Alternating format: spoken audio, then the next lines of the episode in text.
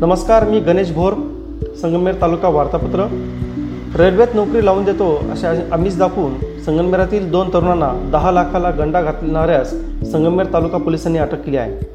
विजयकुमार श्रीपती पाटील राहणार श्रीकृष्ण कॉलनी कोल्हापूर. हल्ली राहणार कंचन खंपड निंबाळकर इस्टेट येवलेवाडी कोल्हापूर जिल्हा पुणे.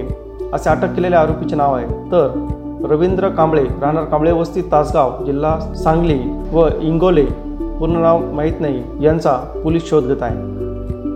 संगमनेर तालुक्यातील ओझर शिवारातील निंबाईमाळ परिसरात मृत बिबट्या आढळल्याने खळबळ उडाली आहे. मृत बिबट्याला वन विभागाच्या कर्मचाऱ्यांनी ताब्यात घेत त्याच्यावर अंत्यसंस्कार केले. जागेच्या वादातून जातीवाचक शिवेगाळ झाल्याची घटना शहरातील मालदार रोड परिसरात घडली. याबाबत शहर पोलीस ठाण्यात दाखल झालेल्या फिर्यादीवरून पोलिसांनी दशरथ सातपुते योगेश सातपुते व एका तरुणीसह तिघांविरुद्ध अॅट्रॉसिटीचा गुन्हा दाखल केला आहे. लाइट कट केली मीटरही काढून नेले तरीही हजारो रुपयांचे बिल दर महिन्याला ग्राहकाच्या माथी मारून वीज वितरण कंपनी मोकळी झाली. आता ग्राहकांनी न्याय कोणाकडे मागायचा असे प्रश्न नेहमीच निर्माण होत आहे. वीज ग्राहकांमध्ये या घटनेने संताप व्यक्त होत आहे. संगमनेरच्या वीज वितरण कंपनीच्या अधिकाऱ्यांचा भोंगळा कारभार या प्रकारामुळे उघड झाला आहे. शहरातील नवीन नगर रस्त्यावरील एका ग्राहकाला याचा फटका बसला आहे.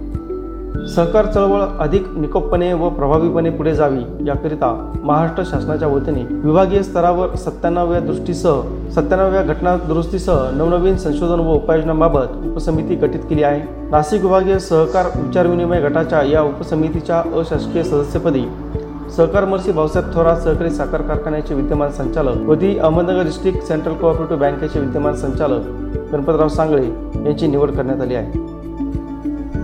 संगमनेर तालुक्यात मजबूत रस्त्यांचे जाळे निर्माण होत असून महसूल मंत्री बाळासाहेब थोरात यांच्या माध्यमातून विशेष रस्ते दुरुस्ती कार्यक्रम दोन हजार एकवीस बावीस अंतर्गत तालुक्यातील रस्त्यांसाठी सोळा कोटी सत्तर लाख रुपयांचा निधी मंजूर झाल्याची माहिती थोरात कारखान्याचे संचालक इंद्रजित थोरात यांनी दिली.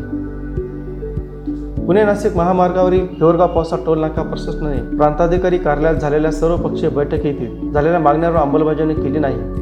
उलट शेतकरी व्यापारी यांच्याकडून बेकायदा टोल वसुली करणे सुरूच ठेवले आहे. टोलनाका प्रशासनाकडून कोणतीही कार्यवाही न झाल्याने राष्ट्रवादी युवक काँग्रेसच्या वतीने बुधवार दिनांक आठ सप्टेंबर रोजी टोल प्रशासनाविरुद्ध आंदोलन करण्यात येणार आहे.